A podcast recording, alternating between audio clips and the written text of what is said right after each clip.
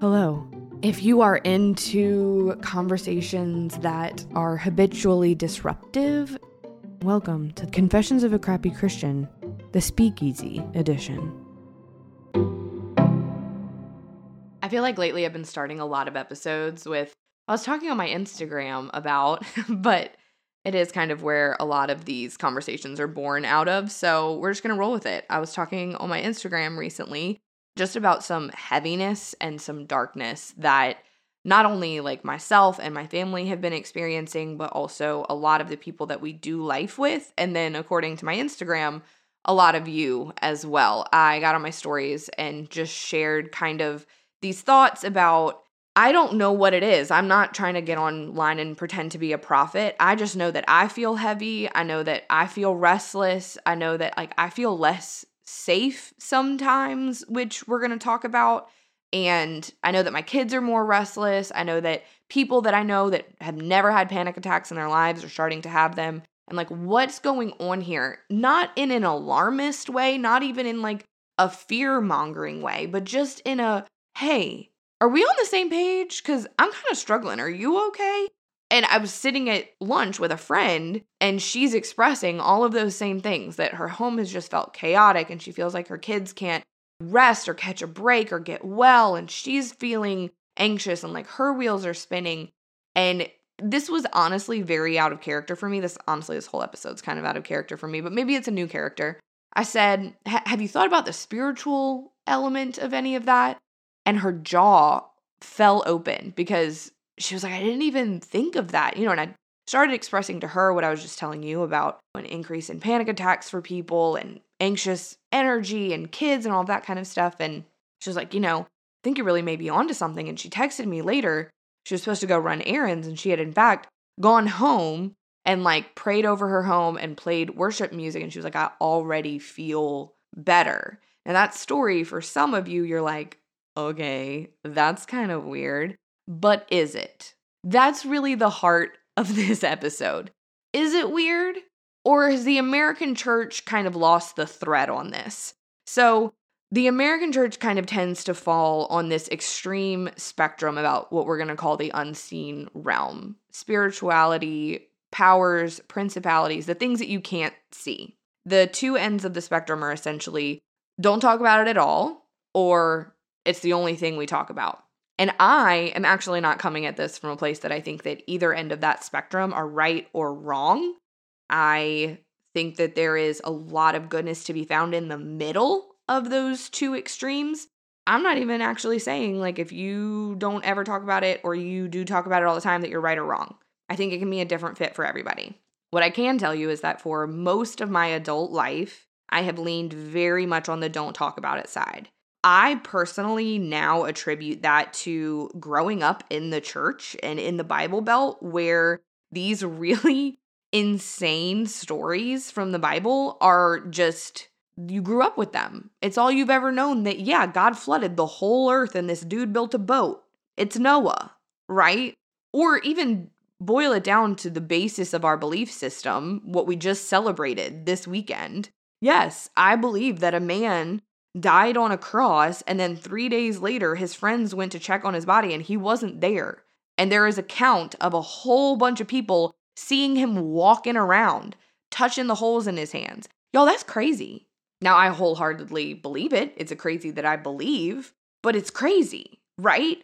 Is it really that big of a stretch to go a little bit further and be like, hey, there's powers and principalities. There's this whole unseen realm around me that I may not be able to see with my eyes, but I can discern with my spirit that I can interact with in the spiritual realm.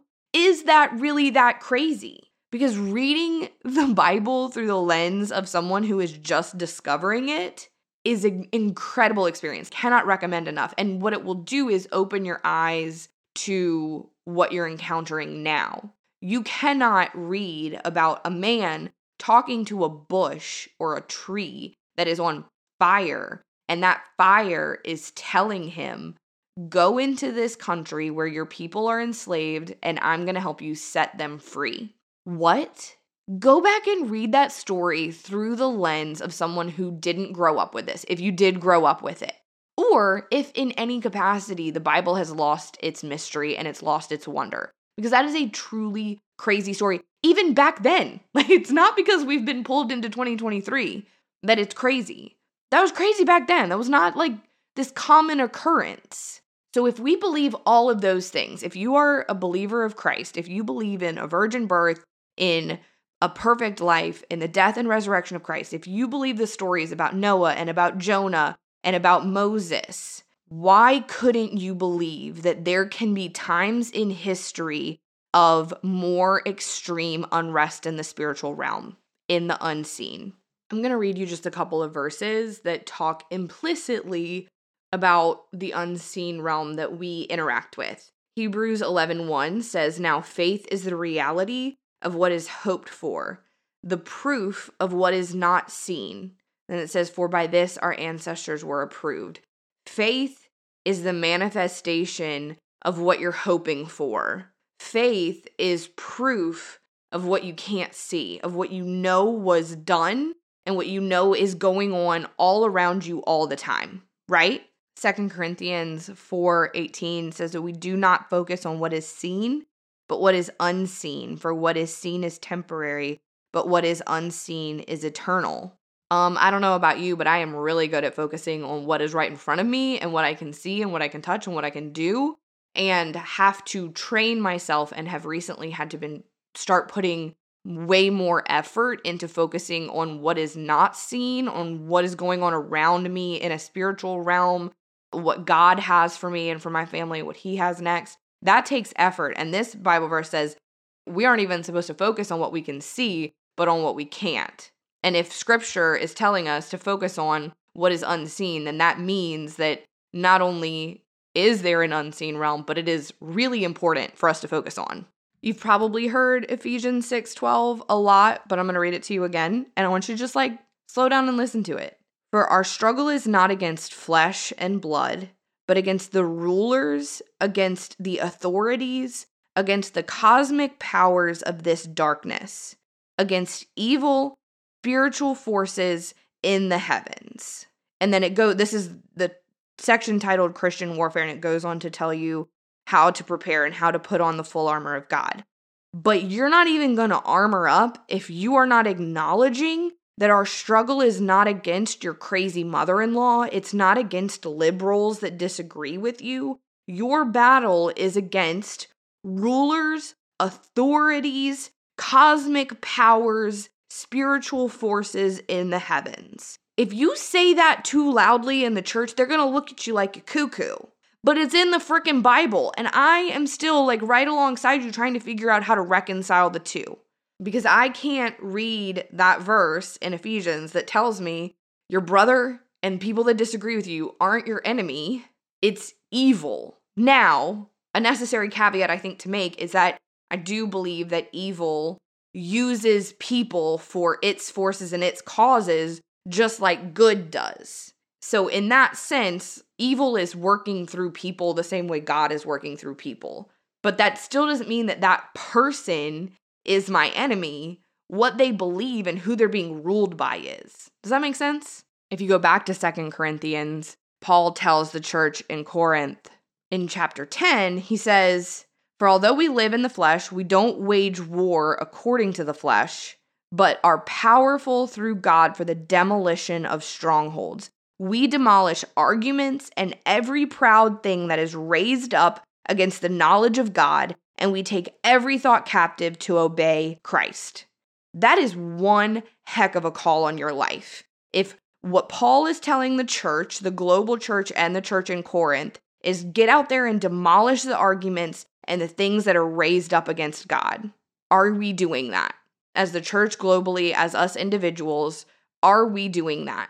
Now you'll notice, and this is a self check as well, it says we demolish arguments, not people. We aren't demolishing the people that make the arguments. We're going for the jugular. We're going for the lies, and we're telling people the truth. And it is really easy in today's culture to get stuck on demolishing the people that are making the arguments instead of the arguments that stand against God. So, what do we know about the unseen realm? We know that faith that you feel in your chest, that is proof of the unseen realm. We know that the unseen is more important than what you can see in front of you. And we know that our fight is in the unseen, not on earth, and it's against dark, evil, spiritual forces. And we do that by demolishing arguments that stand pridefully up against God and His truth. And I will admit that I have a tendency to get distracted in this fight because I do believe that policy matters. I believe that theology matters. But at the end of the day, are you more focused on the policy, on the interpretation of the Bible verse? Are you more obsessed with your brother's sin? Or do you have your eyes set on what is unseen so that you can be in tune with what's going around you? So that when that stuff kicks up, that when I like to think of it as Satan thrashing around because he doesn't have any real power amongst believers, can you see that and identify it for what it is? Or are you so distracted and overwhelmed and discouraged in your life that it just feels like one more hit that's coming? And like I said at the beginning of the episode, I have for a really long time lived on the end of the spectrum that didn't acknowledge really the spiritual, the negative spiritual, I guess. I think it's easier for us to say good things happen to us because God makes them happen, but we are very unsure about how much or if we are allowed to like give credit or acknowledge that there are negative spiritual forces and that we're up against those as well. And I just want to see us find and take the permission to not go so far that everything is the devil's fault. Like you have discernment, you have the Holy Spirit. Open that door and let's start having that conversation. So, let me tell you what I have been doing recently in the feeling of unrest and the feeling of heaviness and just feeling like there is rumbling in the spiritual realm right now. And the very first thing is acknowledging that it's going on, which probably is the hardest step for a lot of people. Giving credit when it's due looks like wisdom when you're using discernment. And that really can be as simple as just saying, maybe this is spiritual oppression. Maybe this is spiritual battle. Maybe this is spiritual attack. And asking the Holy Spirit to guide you in that. Because sometimes it's not. Like sometimes you just don't feel good, or sometimes you just feel uneasy. But if you always chalk it up to just, do you miss the opportunity to join with God in some of the purpose that He's given you in functioning in the unseen? So acknowledging it really comes first. The next thing for me has been learning. I don't admittedly know a ton about the unseen realm, a ton about spiritual attack, and therefore feel very ill prepared to navigate it, to step into it, to understand it. I've been reading a lot of Chip Ingram and a lot of Michael Heiser with a grain of salt. Like, I don't believe in reading anybody's literature. I don't want you to read or listen to my content. I don't want to read or listen to other creators and say that they are 100% right on everything. And I think that we have a tendency to shut out people that we disagree with, and then we miss the opportunity to learn from them about the things that they are right about. Because more often than not, people, they are right about some things. You don't have to get all the things right all the time for me in order to listen to you and to learn from you. So, those two authors if you grew up in the Bible Belt where we don't really talk a lot about spiritual stuff, we're real comfortable talking about the creation story and how wild that is. But today, in current days, talking about spiritual attack and spiritual elements, we get real uncomfy. These books are going to push you a little bit. It is important to me that you hear me saying that I don't just wholeheartedly, fully throw my support behind these names and agree with everything that they say and have adopted their theology. I'm not saying that at all. I am simply saying that learning from them has broadened my understanding and has pushed me to study parts of scripture that I have for a very long time ignored or omitted. And I don't think that that is how the Bible is meant to be used or viewed. So, acknowledging that there is an unseen realm, learning about that realm. Okay, this next one makes me kind of nervous to tell you out loud, but it's the podcast, so it's fine. I have in the last month or so started anointing and praying over my home and my children. The concept of anointing, of using oils to cover something and pray over it, is all throughout scripture, Old Testament and New Testament.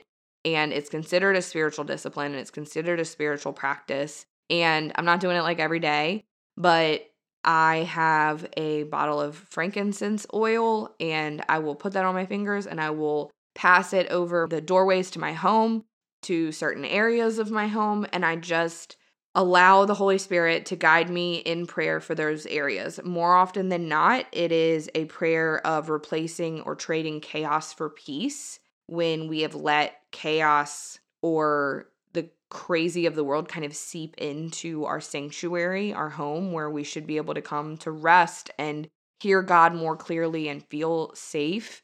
I will lay hands on my home and I will pray over it and I will remind the enemy that he has no space and no power in these four walls or within the people who live here.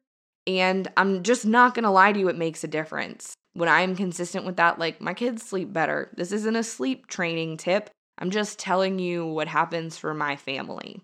And there have been times where it's kind of weird or kind of uncomfortable. But again, we're talking about the unseen. We are talking about the spiritual elements of our walk with Christ. If you feel stuck on how to pray those things or how to bless or anoint your home, I would tell you to flip to Numbers six and pray verses 23 through 27, the priestly blessing. May the Lord bless you and keep you.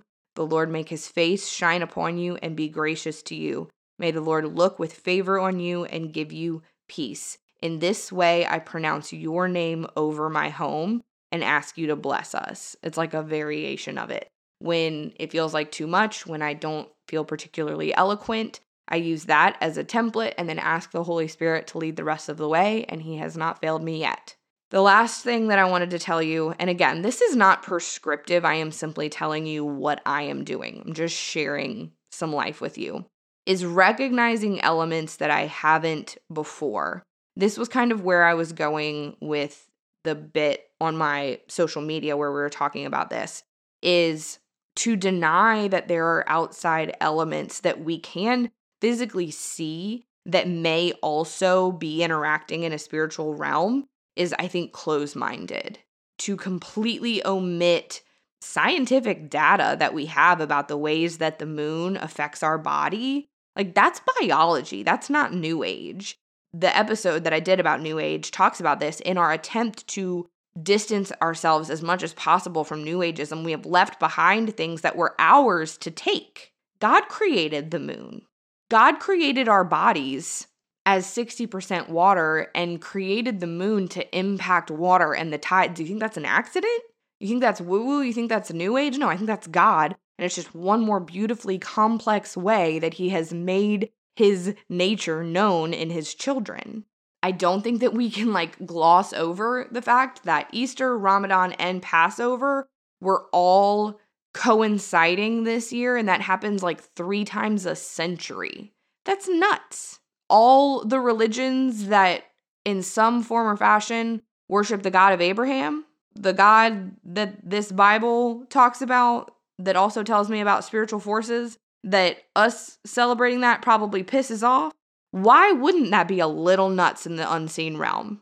And that's like big picture. If you want to talk about America, you have a trans person shooting Christians last week, and nobody wants to call it what it was. You have actual Christians out there saying, I mean, we don't know all the facts. It wasn't a hate crime. I mean, okay, if that's the direction, if, if you want to put your head in the sand, go for it. But the rest of us are looking around going, things are getting bad. The trans narrative, the woke narrative is louder. It is barreling down on us worse than ever. And the church is at a crossroads because, in my opinion, right now, the church and the trans narrative are playing this kind of terrifying game of chicken where each other's inherent foundational beliefs refute the other, reject the other, and we don't know how to coincide right now. And that's really difficult. Obviously, you want to see the church show up to the conversation with love and with grace, but how far is too far? How much ground are we willing to give to lies in order to make people comfortable? I would say that all of that contributes to the unseen realm, to spiritual unrest, to spiritual attack, to Christians feeling heavier and weighted as this narrative grows in popularity in culture, right? So, my question at the end of the day is why the American church doesn't want to take those things into account more. Is it because we don't want to sound crazy? Because I think that ship has sailed. We are telling people that a virgin gave birth to a guy that was God and man who lived a perfect life, died on a cross for took on my sins this last weekend, died, and then rose from the grave, came back to life, and went to heaven. That's crazy. I believe it again with everything that I have. But when you hear it like that, you're okay with saying that, but like the idea that the moon impacts our emotions is crazy, or that there is a very spiritual, attacking war feeling going on around us in multiple different countries, we can't talk about that. That's doing us a disservice because if you're not paying attention to the cosmic powers around you, you're not going to put your armor on. If you don't put your armor on, you're not going to make it very far in the battle that is already waging around you. Now, luckily, we know how it ends, we know who wins, but I don't want you to be collateral damage. I don't want you to get obliterated in the process. And that is the course that you are on if you refuse to acknowledge what is going on in the heavenlies and acknowledge that as believers, we have the ability to engage in that world and be more than conquerors, like scripture tells us that we are. That is your lot in life. That is your inheritance. Pick it up, join the fight.